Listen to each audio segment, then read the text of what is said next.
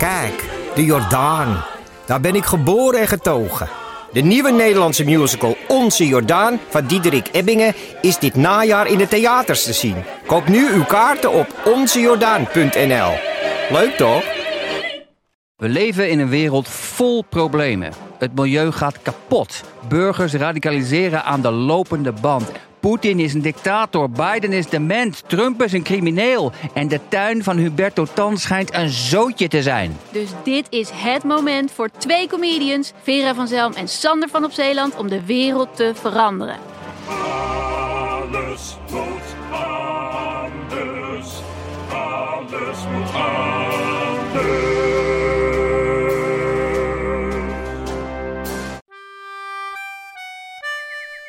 Dit is Man met de microfoon met een speciale serie rondom de Canarieboekjes die verschenen vanaf de jaren 30 tot en met de jaren 50 van de vorige eeuw.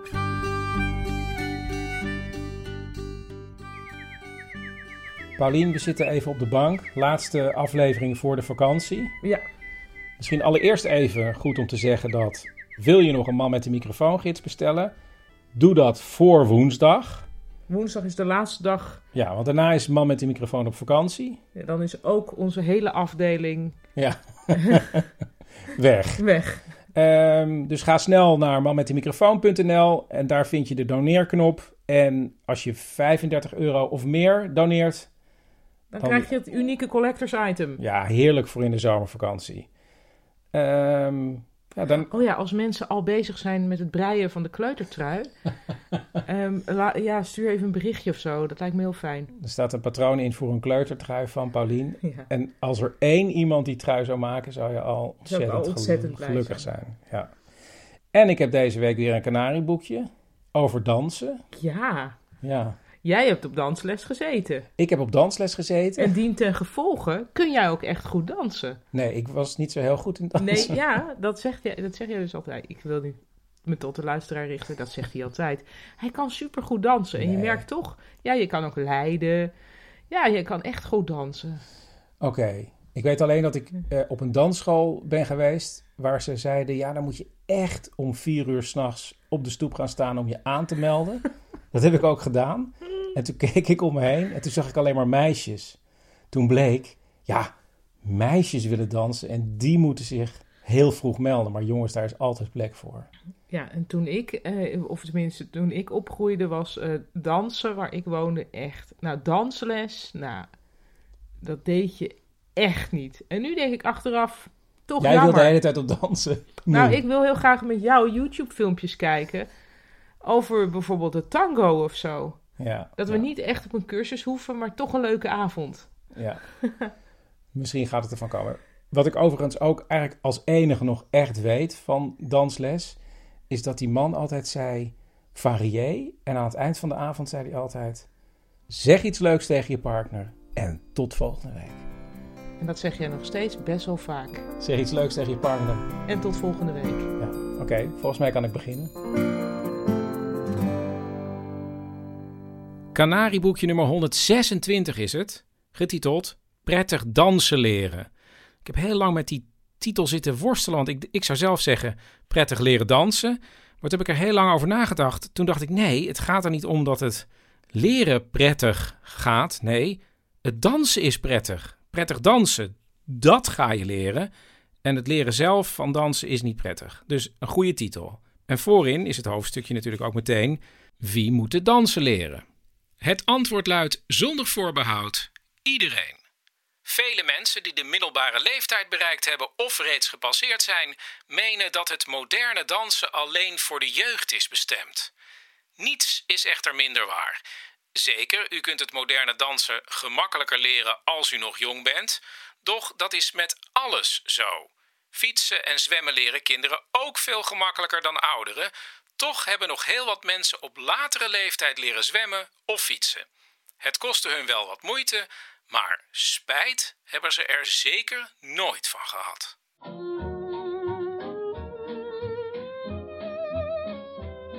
Nou, ik was er eigenlijk van overtuigd, eh, zo eh, eh, door, door de jaren heen, van overtuigd geraakt dat, dat, er, dat er twee soorten mensen zijn. En dat er mensen zijn die kunnen dansen en mensen zijn die niet kunnen dansen. En dat ik duidelijk tot de tweede categorie eh, behoorde. Ja, en Linde heeft daar wel goede redenen voor. Dit is de eerste. Ehm, ik had vroeger, toen ik vier was, ben ik op ballet gegaan. En ehm, mijn moeder vertelt daarover dat ik dan op de uitvoering eigenlijk alleen maar eh, een soort schaapachtig om me heen aan het kijken was naar al die andere meisjes die aan het dansen waren. Ook het stijldansen dat ze deed met mensen van de middelbare school was niet echt een succes. Ik weet nog dat ik dan die pasjes, die kon ik dan wel. Want dan ging ik gewoon heel hard op letten en supergoed opletten op de leraar. En dan kon ik al die pasjes wel. Maar dat het dan ook dansen was, dat, dat had ik wel door dat, dat, dat, dat, dat het daar helemaal niks mee te maken had. En ik zat alleen maar in mijn hoofd. En ik kan me niet herinneren dat ik ervan genoot. Oké, dus eigenlijk twee keer niet van genoten. Dan zou je denken, nou, dan laat je dat wel. Maar toen ben ik toch, toen ik student was en inmiddels in Nijmegen woonde, ben ik gaan salsa dansen met, eh, met een studiegenoot van mij. Waarom, weet ik ook niet precies. En ook dat eh, was eigenlijk heel vervelend. Je vond het heel vervelend, echt. Ja, het was echt. En salsa heeft natuurlijk iets heel eh, mediterraans, Latijns-Amerikaans, swingends, iets met heupen en iets met seks en zo. En, eh, en, en dat probeerde ik wel, maar dat, dat, dat voelde ook altijd misplaatst. Ja, dus ook dat, ook dat was geen succes. Ik vind het wel even leuk om te benadrukken dat wat Linde doet eigenlijk is wat heel veel mensen doen. Als kind op ballet, als puber op stijldansen, als twintiger op salsa dansen. En dan houden we er nog eentje te goed. Die komt zo meteen. Ehm, want ja, dansen is varié. We gaan even naar iemand anders en komen zo weer terug bij Linde. We gaan over naar Inge. Nou, ehm, ik kom uit een, eh, uit een Brabants gezin. Eh, en eh, ik weet niet of je Brabantse gezinnen kent. Ik weet niet of dat het echt zo is. Maar ik denk dat dingen heel veel in vaste patronen lopen. Dus ik kom uit een Brabants gezin. Ik ben de jongste van vier. En als je dan de communie doet, dan krijg je een, krijg je een ring van je peetante. En je krijgt een horloge van je ouders en nieuwe kleren. En als je je vormsel doet, dan krijg je een horloge, geloof ik. En je krijgt dan een fiets. Weet je, want je gaat naar de middelbare school. Dan zit je in de zesde klas, groep acht. Ja. En als je dan ouder wordt, dan krijg je dansles. Dus mijn broer en mijn zus, uh, die gingen samen op dansles, want die, die schelen maar een jaar. En drie jaar later gaat mijn andere zus op dansles. En die gaat zelfs voor zilver en brons, of brons, zilver, goud, weet je wel. Ja. En uh, ik kwam weer drie jaar later. En tegen die tijd had ik zoiets van, ja, weet je, ik vind het allemaal goed. Ik, ik hoef niet op dansles. Ik, uh, mijn, er kwam in het gemeenschapshuis een typecursus. Ik zei, ik wil wel op typecursus. Dus je kon toen elektrisch typen, dat vond ik heel spannend. En, uh, dus ik ging op zo'n Scheidegger typecursus. En uh, nou, dus ik haalde mijn typediploma. En uh, ik ging vervolgens middelbare school afgerond. Ik ging studeren. nou, inmiddels met jou, je moet het allemaal dansen. Lekker. Ik vond het heerlijk om te dansen. en in die tijd ging ik natuurlijk in de kroeg en in de disco. En ik ging politicologie vrouwenstudies doen in Amsterdam. En uh, dus ik was de hele dag bezig met, uh, ik was echt student, dus ook veel uitgaan. Maar ik was ook de dag bezig met uh, mannelijkheid, vrouwelijkheid, macht. wat, wat, wat, wat kan wel? Hoe moet je jezelf bewijzen? Hoe zelfstandig ben je? Nou, daar heb ik mezelf allerlei dingen opgelegd natuurlijk. Die bevrijding Maar je dan. was hard voor jezelf.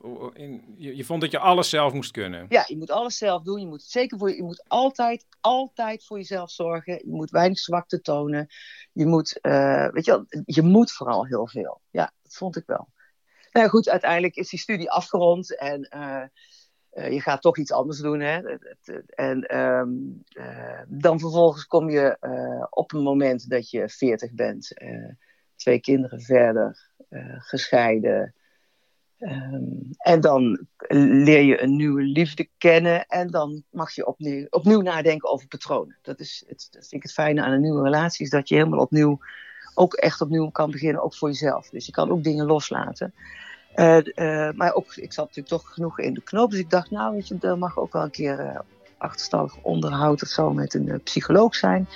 Dus ik ging ook in therapie. Ja, en nu ze toch aan het nadenken was over alles, zei ze op een gegeven moment tegen haar vriend van ja, we zijn heel vaak op feestjes, dan wordt er gedanst. Dan gaan wij leuk mee disco dansen, maar op een gegeven moment wordt dat stijldansen en dan kunnen we niet meedoen. Dus ik had zoiets van, ah, ik wil dansles. Dat lijkt me zo leuk. En hij zei, oh, dat lijkt me echt heel leuk. Nou, alle vrienden vonden ons bizar eh, raar, maar je gaat dan eh, uiteindelijk weer op dansles. Dus gewoon echt eh eh, een ballroom, hè. Eh, dus walsen en, en jiven en noem maar op. Ze melden zich aan voor een dansles. Hoe dat afloopt hoor je zo meteen. Maar eerst gaan we, varié, terug naar Linde. Die al drie keer in haar leven was begonnen aan een serie, ja, elke keer teleurstellende danslessen. En toen kreeg ik zelf het idee en ook echt de zin, of het, ja, het soort van het ging kriebelen, eh, om te gaan tango dansen. Linde vindt een dansschool in de buurt en meldt zich aan. En ik, om- en ik, en ik begreep daar dat tango dansen, dan ga je echt heel dicht tegen elkaar aanstaan. Nou, dat leek me wel prettig. En dan moet je als volger gewoon volgen. Dus je hoeft niet zo erg na te denken over die stapjes. Want je, als de leider dat goed aangeeft, dan ga je dat gewoon doen. En dan ga je gewoon strak tegen elkaar aanstaan. Ehm, wang tegen wang, eh, borst tegen borst. Armen lekker om elkaar heen. En dan eh, begon de muziek. En dan deed ik mijn ogen dicht. En dan hoefde ik niet na te denken. En dan deed ik alleen maar... Voelde ik alleen maar wat die, wat die danspartner ging doen. En dan, dan ging ik daarin mee. En dan, eh, nou, dan ging die muziek was dan weer afgelopen. En dan deed ik mijn ogen weer open. en dan landde ik weer een beetje op aarde. Dat was echt, echt eh, heerlijk. Varié. Inge. wij komen op die eerste dansles en is zo'n hele strenge mevrouw, die staat echt zo in het midden. En eh, ik begon direct eh, eh, een beetje te duwen en te trekken. En nee, je moet meer dit. En je moet, nee, we moeten, nee, we moeten. En ik wil dan heel snel, maar ik wil ook vooral, ik moet duwen, ik moet leiden, ik moet, ik, nou, dus, eh, en zij zag dat gebeuren en ze zegt echt tegen me, zegt ze van, nee, zegt ze, nee, dit gaat echt gewoon niet goed. Je moet echt, je moet gewoon echt, je moet twee dingen leren. Je moet loslaten en volgen. Dat is je enige taak die je hebt. Hij is de baas. Loslaten en volgen. Ja, het was echt een hele. eh, Het, eh, ik zat daarna bij die therapeut. Ik zei: Nou, weet je, je moet misschien een, duo beginnen met de danslerares. Want ik weet niet of dat je ooit bij een psycholoog gezeten hebt. Maar als je een uur therapie hebt, is die uur therapie is eigenlijk niet eh, daar waar het gebeurt. Daar gebeurt wel, daar wordt geprikkeld. Maar ergens zonder dat, het, zonder dat je huiswerk hebt of wat dan ook, eh zijpelt dat in de week daarna door, of twee weken. En dat is bij dansles dus exact hetzelfde. Je leert dus in een uur iets. En door de week heen ga je echt niet met z'n tweeën de hele dag eh, aan de keuken, in de keuken staan te dansen. En ook dat zijpelt dus er doorheen. Varié. Nou ja, en het is ook, wat het misschien ook wel is, is dat ik me vrouwelijker ben gaan voelen. Dus, dus die tango was dan een reden om een rokje of een jurkje aan te trekken en, en, eh, en me een beetje op te maken. En een geurtje. Ik heb echt een hakken te kopen. En ik vond het wel een soort bevrijding ook om dat te ontdekken. Dat ik dat best wel kan. En dat doe ik nog steeds niet zo vaak. Eigenlijk alleen als ik ga tango dansen. Maar dat ik dat, dat, ik dat wel... Dat ik dat ook kan zijn. Varié. Hmm. En, en wat, tot slot, wat is dan je grootste les die je hebt geleerd van het dansen? Het, het, de wereld stopt niet als jij even niet op je sterkst bent. Of als jij even niet in lead bent. Weet je, je kunt ook gewoon af en toe even achteruit gaan hangen. En even kijken welke kant het op gaat. Het leiden. Het aangeven van de verschillende passen en het leiden van de ene figuur in de andere berust geheel bij de heer. De dame doet dus niets dan wachten op de beweging van haar partner en hem volgen. Zelfs als de heer een figuur verkeerd zou dansen, moet de dame door goed te volgen dezelfde fout maken. Varié? Eh, ja. ja, ik heb iets wat ik er misschien nog even in wil gooien, maar eh, dat mag je er allemaal uitlaten. Nou, eh, toen ik vier was wist ik dat nog niet, maar inmiddels weet ik dat wel. Toen ik ging tango dansen wist ik dat ook nog niet, maar inmiddels vallen er wat meer dingen op een plek omdat ik ben eh, gediagnosticeerd met autisme. En nu snap ik ook dat balletten, dat kijken, zeg maar, dat totaal niet weten wat je rol is, snap ik nu heel goed. Dus dat, dat begrijp ik nu heel goed. En ik begrijp nu ook waarom tango dansen zo fijn is. Omdat het dan heel simpel wordt. Je hoeft dan alleen maar je ogen dicht te doen en te voelen. En dat haalt je helemaal uit het, uit het denken. En ik denk dat, dat ik heel veel dingen met denken heb geprobeerd op te lossen. Om, om het allemaal bij te benen. Dan wordt het nooit dansen. Uh, en met tango dansen kon ik dat eigenlijk meteen loslaten. Omdat je eigenlijk alleen maar ja, echt strak tegen iemand aangaat. Ik denk ook dat dat heel veel body contact vind ik gewoon prettig duidelijk eigenlijk. Dus, uh, Je, dus, je staat eh, gewoon volgens afspraak tegen iemand aan. Ja, en het heeft een soort prettige. Die fysieke nabijheid heeft een soort prettige duidelijkheid. Dus er zijn, eh, dus er zijn mensen met autisme vinden het vaak bijvoorbeeld ook fijn om een soort zware deken over zich heen te leggen. Want dan voelen ze echt zo het gewicht van die deken en daar worden ze rustig van. Daar worden, word ik ook rustig van. Maar dat heb ik dus ook bij die tango's. Dus gewoon echt zo die, die ja, dat fysieke dichtbij je. En dan niet hoeven te praten. Mhm. Het is gewoon voor iemand met autisme super duidelijk.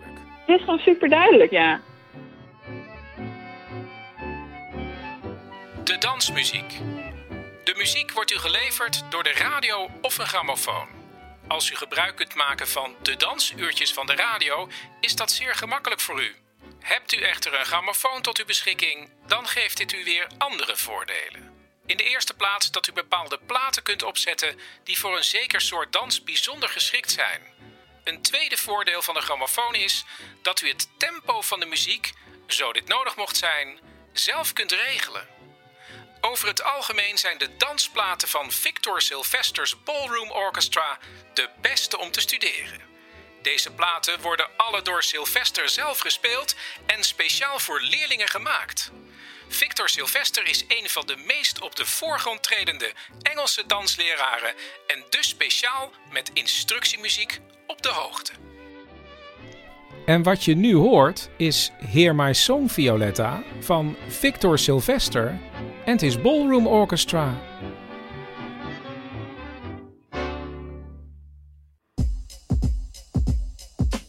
Yeah, yeah.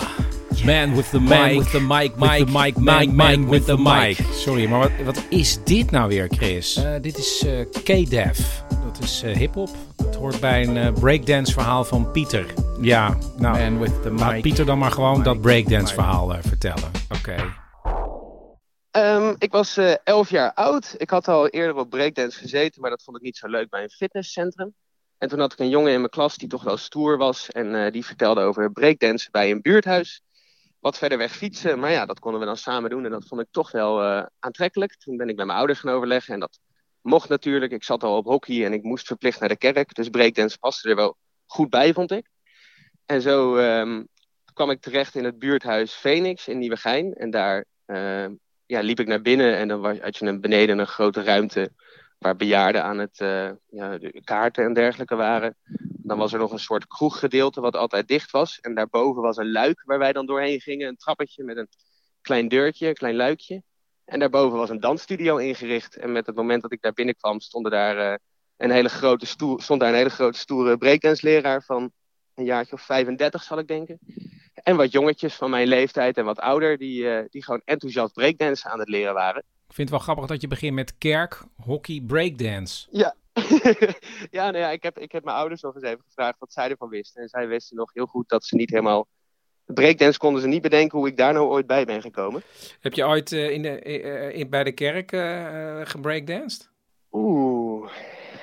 Nou, ik, ik, ik, ik heb eigenlijk altijd een hekel gehad aan de kerk. Dus ik denk het niet. Ik heb daar eigenlijk al alles, eh, tegen alles altijd nee gezegd en ben zo snel mogelijk weggerend. Dus jouw battle zat meer bij de kerk dan bij het breakdance? Ja, mijn, mijn eigen strijd en zeker de strijd tegen mijn ouders in die tijd zat inderdaad enorm bij de kerk en niet bij breakdance. En zo eh, ja, was dat, het was echt mijn, mijn, mijn liefde ook wel op dat moment. eh, De hip-hop en de, ja, de hele hip-hop scene daarin. Maar, het beatboxen vond ik cool, het rappen vond ik cool en het breakdansen leek, leek mij eh, mijn ding. En zodoende deed ik het ook eh, een half jaar en ging dat steeds beter. En ik werd goed in op mijn rug draaien en dat soort trucjes. En mijn vriendje met wie ik toen de tijd was, die kon heel goed op zijn hoofd draaien. En we leerden dat allemaal best wel gedetailleerd. En na een half jaar kwamen wij met eh, alle jongetjes eh, weer aan. We moesten elke maand eh, aan het begin van de maand een envelopje meenemen met geld. En dat overhandigden wij dan aan de breakdance leraar Rodney. En dan mochten we weer een, een maandje breakdansen bij hem. We hadden de eerste maand hadden we betaald. En de tweede donderdag van de maand gingen we weer die kant op in de hoop weer te breakdansen. En toen was Rodney er opeens niet. En stonden wij daar met wat ja, jongetje of acht in het buurthuis te vragen naar Rodney. En niemand in het buurthuis had enig idee waar Rodney was. Het was totaal spoorloos. Je had niks laten weten. En hij was de enige van, met de sleutel naar dat danshok daarboven. Dus daar konden we niet naar binnen. En wij waren een beetje beteuteld. En uh, we zijn weer naar huis gegaan. En de volgende week met volle moed weer die kant op. En wij dachten, nou, hoppa, nou zal hij er wel weer zijn. Het was ook niks voor Rodney. Om niet op te komen dagen in ons idee. En uh, zo ging dat een paar weken door. Ik denk, een week, ja, die maand hebben we dan uh, telkens zijn we erheen gegaan. En toen hebben we het maar opgegeven en is de hele breakdance les gestopt. En dus was Rodney in, in onze beleving, uh, toen was ik 11, zat ik in groep 8, was Rodney gewoon van de aardbodem verdwenen. En, en ja, nou had je eigenlijk buiten het dansen nog meer van Rodney geleerd over de hele hip-hop cultuur? Ja, over de breakdance-wereld. En dat je, dat je natuurlijk wel de stoerste moest zijn van, van de straat. En er was uh, in Nieuwegein in de tijd was er wel wat gedoe tussen etnische groepen met uh, de, de, de, cafés die dan uh, ruzie kregen. En dan vertelde hij wel dat hij daar wel bij was geweest. En niet, niet in detail, maar hij was wel een, een, een, een straatman in onze beleving. Maar ook heel lief en heel erg gedisciplineerd naar ons. Als wij onze best deden, dan deed hij ook zijn best. En dus voor ons was het eigenlijk een hele lieve man. En toen die weg was, toen kwam een beetje van die oudere jongens die dan ook zaten van waar is Rodney? Die vertelden een beetje van ja, die zagen we ook wel op de straat hangen of, of dat soort dingen. En dat wisten wij in eerste instantie helemaal niet. En een jaar later zat ik op de middelbare school. En toen maakte ik weer wat nieuwe vriendjes. En toen leerde ik uh, via via de zoon van Rodney kennen. Uh, zonder dat ik dat door had. Dus ik vertelde over mijn breakdance leraar, die was verdwenen. En toen zei hij, hé, hey, dat is mijn vader. En die wist ons toen uh, met zekerheid te vertellen dat hij uh, in Rotterdam, in Den Haag, ergens in de gevangenis terecht was gekomen. De reden weet ik niet, de, de, de, de, de oorzaak, de achtergrond is, is me nog steeds onduidelijk. Maar ik weet wel dat het voor mij als, als jongetje een, een raar verhaal was dat hij dan opeens wel een enorme crimineel was. Het leek altijd een soort van goede man van de straat of zo. Zo'n stoere jongen die, die opkomt voor de jongeren en die, die elkaar helpt. En toen was toch het, het verhaal dat hij in de gevangenis terecht kwam.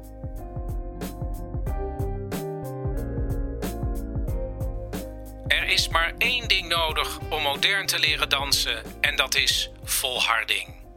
Niemand geeft graag toe dat het hem of haar daaraan ontbreekt. Dus we gaan allen, jong en oud, aan de slag.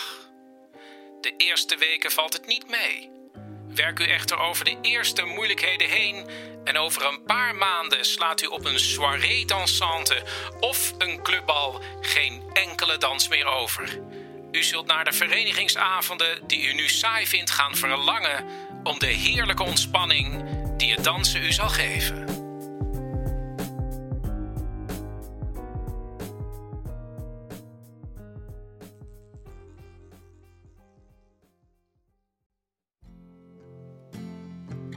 Boerderij, dansavond, dieptehoogtepunt. Dit zijn de drie woorden van Nicky en dit is haar verhaal. Ik was 18 jaar en uh, uh, daar is denk ik wel het startpunt. Ik was 18 en uh, ik was net klaar met mijn HAVO. En ik was aangenomen bij de kunstacademie, dus ik ging op kamers. En daar ben ik ook met een frisse start begonnen, een paar maanden. En helaas ging het mis. En het ging ook wel op zo'n manier mis dat ik daar niet alleen meer uitkwam. Mm en, en, wat ging er precies mis? Ik zat gewoon met mezelf in de knoop. Ik wist niet meer uh, wat ik moest. Uh, ik had ook wel al een paar jaar bij mijn oom en tante gewoond. Maar ik merkte gewoon dat uh, de stap eh, naar op kamers gaan met de bagage die ik al had, gewoon te groot was. Ja, en zou je misschien iets kunnen vertellen over die bagage die je had? Ja, ik heb uh, um, mijn moeder die uh, is eigenlijk altijd al uh, ziek geweest.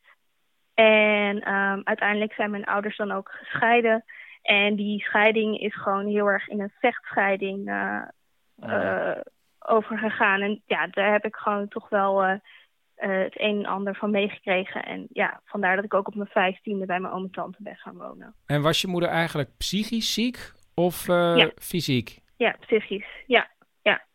En dat bra- bracht natuurlijk een enorme druk op eh, jullie gezin. Ja, heel erg. Ehm, ja, helaas wel. Ze was gewoon niet eh, capabel om goed te Mhm. zorgen voor twee kinderen. Ja, Ja. En, en je va- vader kon het ook niet aan, eh, de situatie. En, en jullie. ja mijn vader die, die vond de situatie gewoon te lastig en heeft zich eigenlijk een soort van teruggetrokken uit, de uit de situatie. Ja. En wat gebeurde er eigenlijk met je toen je aan het studeren was? Eh, trok je het niet meer? Ik bedoel, eh, kwam je je bed eh, niet meer uit? Ja, ik, ik had last van depressies. En eh, best wel veel angsten. Dus ik durfde eigenlijk niet meer goed naar buiten. En eh, ook als ik dan eh, mijn lessen volgde, dan zat ik eigenlijk meer eh, op de wc dan in de les. Omdat ik het, eh, ja, omdat ik het gewoon te spannend vond allemaal. Ja, Ja. ja. En, en toen heb je hulp gezocht of gekregen? Ja, eh, nou, ik ben uiteindelijk dan eh, opgevangen door een andere tante van mij. Die heeft me een paar weken in huis genomen. En die heeft eigenlijk eh, samen met mij gekeken naar een oplossing. En dat was dan toch wel in eerste instantie crisisopname. Dus dat betekent dat je gewoon echt dat er ergens een bed is waar je dan terechtkomt. En daar hebben ze gekeken eh, wat er eh, niet goed ging en wat er ook het beste bij mij paste. En dat was dus de boerderij. eh. Ja, wat was de boerderij precies? De boerderij is een woon- en werkgemeenschap voor jongeren. Ik was dus toen ondertussen 19 eh, met psychische problemen. En wat ze daar deden was eigenlijk een soort stabiliteit geven door middel van daar een jaar te wonen. En dan, terwijl je daar woonde, had je dan eh, therapie, maar vooral eigenlijk eh, kon je daar eh, werken op de boerderij. Ik werkte dus met de koeien. En als, als je in de, vee zat, had je 's ochtends voor het ontbijt ging je melken. Dan ging je ontbijten. En daarna had je als veeploeg vaak wat eh, klussen, meer grovere werk. Dus eh, een hek weer monteren of de melkstal schoonmaken. En dan 's smiddags had je dan een therapie. Dat kon een gesprek zijn of kunstzinnige therapie. Dat was van alles en nog wat. En dan s s'avonds had je weer melken. Je was daar de hele week. Van zaterdagochtend tot zondagavond was je, was je thuis. En voor de rest was je daar. Dus eh, door de week was dat eigenlijk gewoon eh, veel gewoon buiten werken. eh, niks aan het handje. Maar de vrijdagavond was altijd toch wel een moment dat je het weekend inging. Maar je zat daar nog. Je was daar nog. Je kon niet zomaar vrij eh, ergens anders naartoe gaan. Oh ja, dat is ook misschien handig om te zeggen. Niet, niet alles was daar toegestaan. Dus we hadden daar geen televisie. Je mocht geen muziek zomaar luisteren. Eh, het was zo prikkelloos als het maar kon zijn. Het liefst, zeg maar. Maar ja, eh, we waren allemaal eh, rond de twintig. Dus dan wil je toch vrijdagavond toch nog wel iets eh, te doen hebben. Dus ehm, wij kwamen op een gegeven moment dan op het idee om dan maar daar te gaan dansen. Dus ehm, toen hebben we gewoon, je had daar een zolder boven de boerderij en dat was een soort van klein zaaltje. En dan hadden we na veel onderhandelingen voor elkaar gekregen om eh, muziek te mogen draaien. En, eh, en eh, dat, dat liep eigenlijk wel goed binnen. Het, was een beetje wie, wie mee wou doen, die wou meedoen. Maar ehm, uiteindelijk werd het wel echt een soort van gezellig feestje. Dat vond ik zo mooi aan moment in je leven dat je denkt: oh jee, ik kom hier nooit meer uit. En dat je toch daar eh, de leuke momenten hebt. Het grappige is ook dat ik het terugkijkend eh, ook wel naar kijk. Misschien als een soort van, zoals misschien andere mensen kijken naar hun studententijd. Het was eh, leuk met de jongeren. je had iets wat wel bond, want je hield allemaal wel van buiten zijn. En je had allemaal je eigen sores, maar je snapte elkaar wel wat meer. En eh, het, het- vandaag de dag heb ik nog steeds vrienden ervan overgehouden. En ik heb ook, ben al 13 jaar ondertussen samen met mijn, eh, met mijn vriend. En eh, die heb ik daar ontmoet.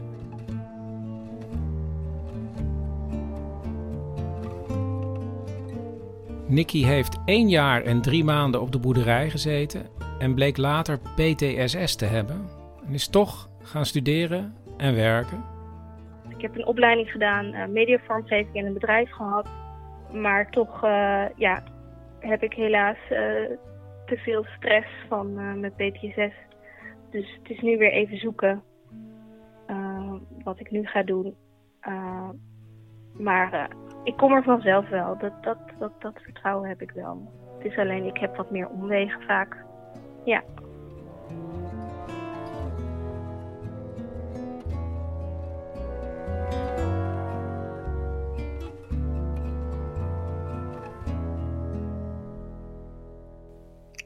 Dan wil ik nu graag uw aandacht voor Victor Sylvester en his Ballroom Orchestra met Poor Butterfly.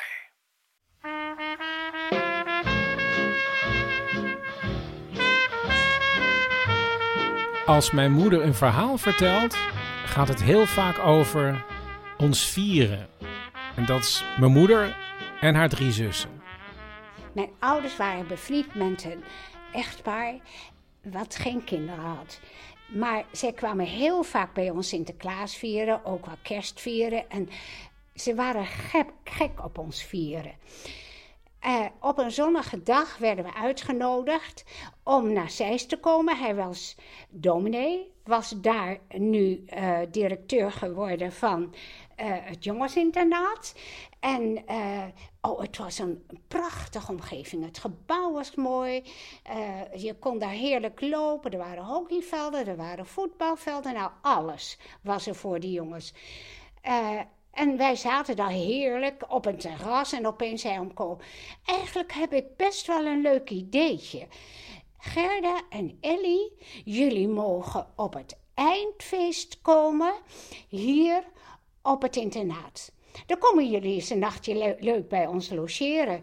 Nou, eh, ja, wat werd er dan? Ja, dan werd er een heel groot dansfeest gegeven. Nou goed, eh, ja, het, leek ons wel wat, want het is een prachtige omgeving. Deze, nou, wij dachten ons daar wel te vermaken. En het mooiste was, we gingen naar de Albert Kuip met mama. We gingen een mooie eh, stof uitzoeken. Toen gingen we naar de Stadhouderskade om bij Margriet... eh, dat was toen zo, kon je eh, patronen kopen. Dus wij hebben daar een poosje gezeten met mama. Wat, we, van, eh, wat Ellie leuk vond, wat ik leuk vond. Dus wij hadden in ieder geval al een hartstikke mooie jurk ervoor. Maar wacht even, dit vinden mensen leuk. Eh, het- we hebben het hier over het Weekblad Margriet. Ja. Die Ja. had een pand in Ja. Amsterdam en daar kon je als lid van Ja, Margriet, van Margriet patronen kopen ja. voor jurkjes. Ja, ja. Ja dat ja, was het. ja. En eh, ja, dat is hartstikke leuk, hoor, want dan kreeg je zelfs ook nog een kopje koffie bij een glaasje limonade bij Omdat de Margriet. was? Omdat we lid waren, dan mochten we daar. Ja, ik weet eigenlijk is- niet of, of mama nog betaalde, daar was ik niet bij. Nee, maar ik weet wel, misschien is Het ook even leuk om te vertellen, dat oma was op een gegeven moment 50 jaar lid van Margriet. En toen kreeg ze een. Een ze speldje. kregen een speldje. Ja, ze kregen een speldje van Margriet. Nou, in ieder Ja, geval. dat droeg ze alsof ze koninklijk onderscheiden Ja, was, hè? mama, hartstikke Ja, leuk. oké, maar Ja, terug naar het verhaal, man. Ja. Ja, nou in ieder geval, eh, wij hadden eh, nieuwe schoenen en we hadden een prachtige jurk. Dus op een gegeven moment eh, had papa door dat wij helemaal niet konden dansen. Nou, nou, hij wist wel wat te regelen. Nou, we hebben ja, met z'n vieren, ja, want eh Fieke en Hanneke kwamen er natuurlijk bij zitten. Kregen wij les in echt van die oude dansen, weet je wel. De, nou ja, foxtrot, eh, Engelse wals, nou noem maar op, hè. Eh, nou, dus ik wil niet zeggen dat het er goed in zat. Daarvoor was het een beetje te kort les. Maar je had een privéles? Ja, we hadden privéles bij ons thuis. Ja, Wie kijk, kwam er dan langs? En Een wat meneer. En eh, die gaf ons les. Ja, het was heel erg leuk. Mijn moeder en haar zus leren een beetje dansen. En ze gaan met de door mijn oma gemaakte jurken naar het feest. Maar allereerst zitten ze aan tafel bij het diner. Nou, wij zaten dus, ik zat eh, zeg maar links van het echtpaar, eh, Ellie zat rechts van het echtpaar. Dus iedereen kon zien, wij waren de gasten. Nou, ze waren natuurlijk de speciale gasten van de directeur. En toen begon het feest in de danszaal en daar waren opeens heel veel meisjes. Want wat bleek, als er een feest was, dan kwamen de meisjes van het meisjesinternaat. Dus iedereen kende elkaar al een beetje. De danszaal stond vol dansende mensen uit twee internaten. En aan de kant zaten mijn moeder en haar zus. Ze kenden ons natuurlijk niet. En eh, op een gegeven moment dan eh, zagen we dat oom jongens naar zich toe riep. En dan, eh, oh, dan kwam die jongen aan die hij had aangesproken om eh, met een van ons te dansen. Nou, dat, dat is zo rot, joh. Echt waar. En wij, wij, wij dansten niet zo wild. We hadden, de, verdorie, we hadden net Engelse wals geleerd. Nou, die werd geloof ik op die hele avond niet gespeeld, hoor. Nee, dat was totaal, ja, hoe noem je dat? Eh, eh, eh, Jijven? Wat, hoe heette dat? Ja? Springen en op je, zelfs op je knieën. Eh, Nou ja, in ieder geval, wij, wij deden dat met onze mooie jurkjes niet. Jive. Jive, dat is het. De jive.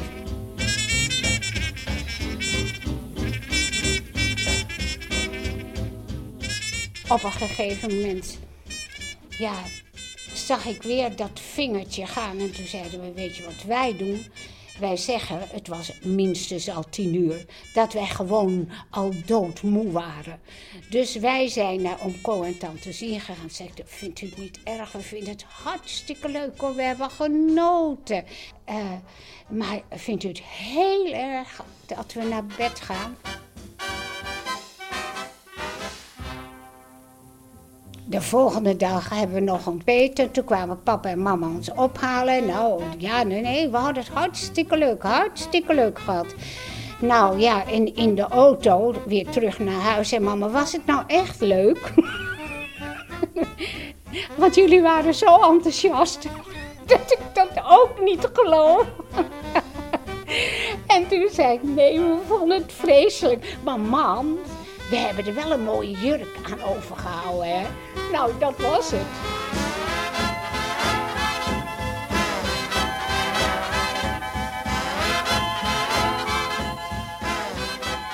En, en ik moet wel zeggen, er waren ook heerlijke hapjes.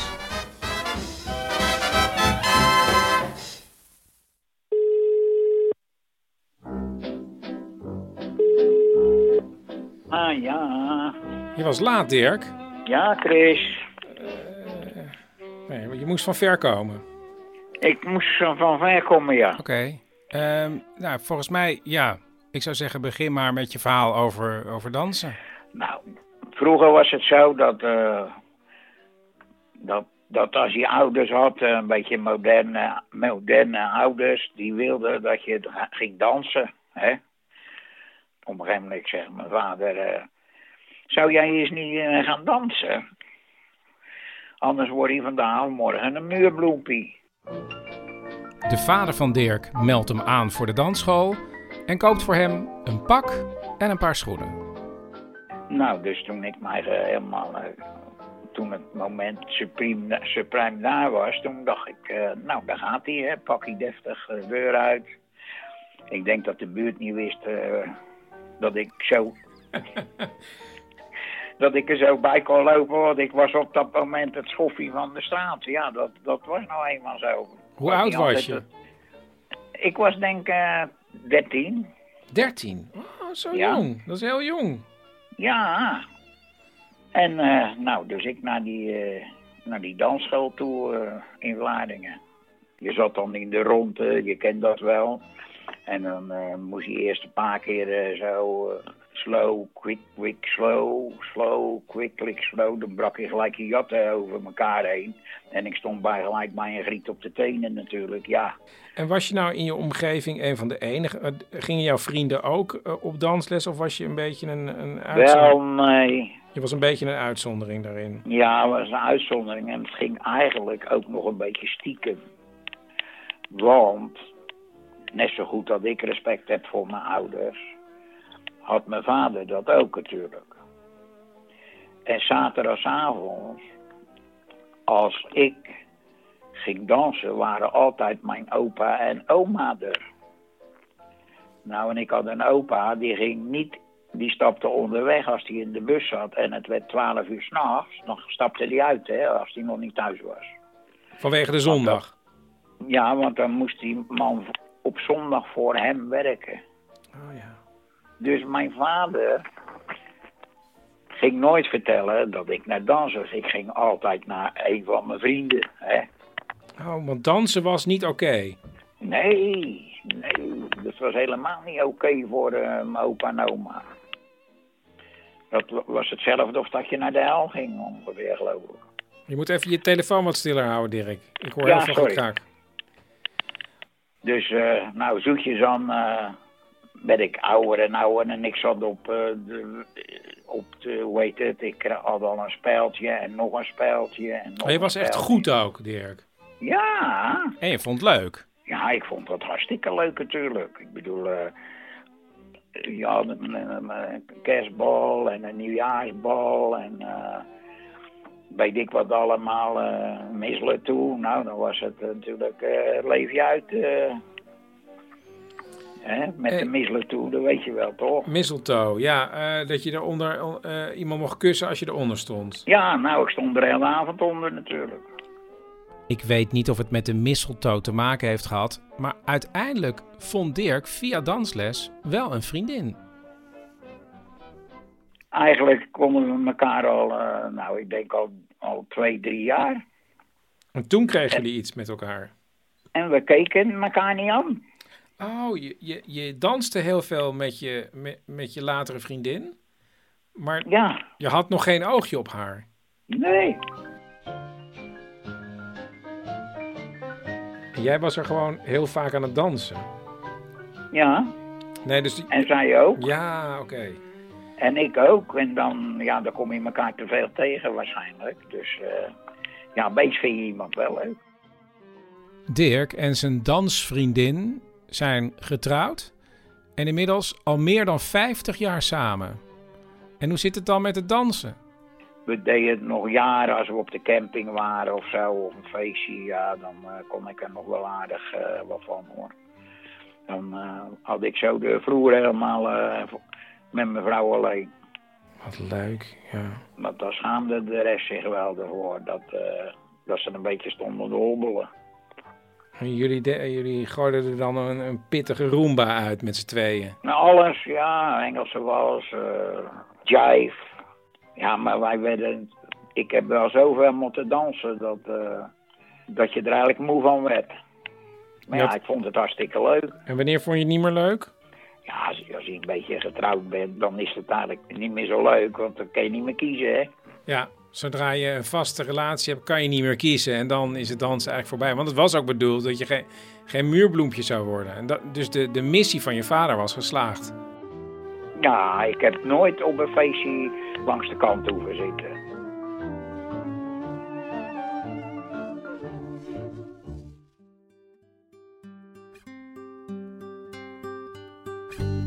Dit was aflevering 60 van Man met de Microfoon. Man met de Microfoon wordt mede mogelijk gemaakt door Theater de Kleine Comedie.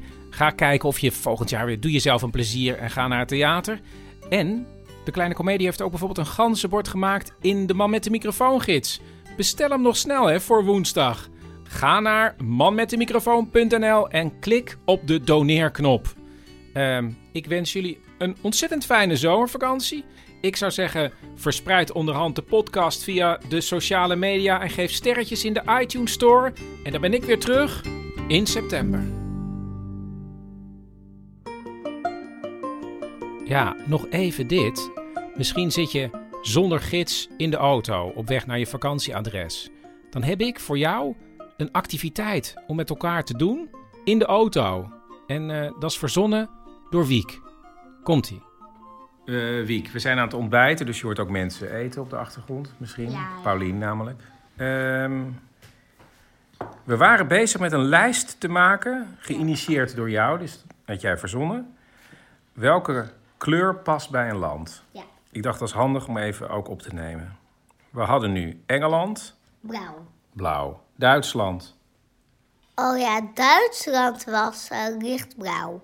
Ja, oké. En Oostenrijk. Wit. En dan België. België, dat is eh, grijs. Frankrijk. Oranje. Oh ja, en ik vind Frankrijk heel erg op Spanje lijken. Dus daarom is Spanje ook oranje. En heb je ook een kleur voor Amerika? Amerika. ehm, dat is een beetje, ja. Nee, daar heb ik niet echt een. eh, voor. En hoe zie je die kleuren dan? Hoe komen die kleuren bij die landen? Ja, ik vind ze er gewoon goed bij passen. Ik heb ook nog even Japan. Oh, wat is Japan? Zwart. Oh. En welke kleur tot slot, Wiek, heeft Nederland? Groen. Groen. Nou, dankjewel, Wiek.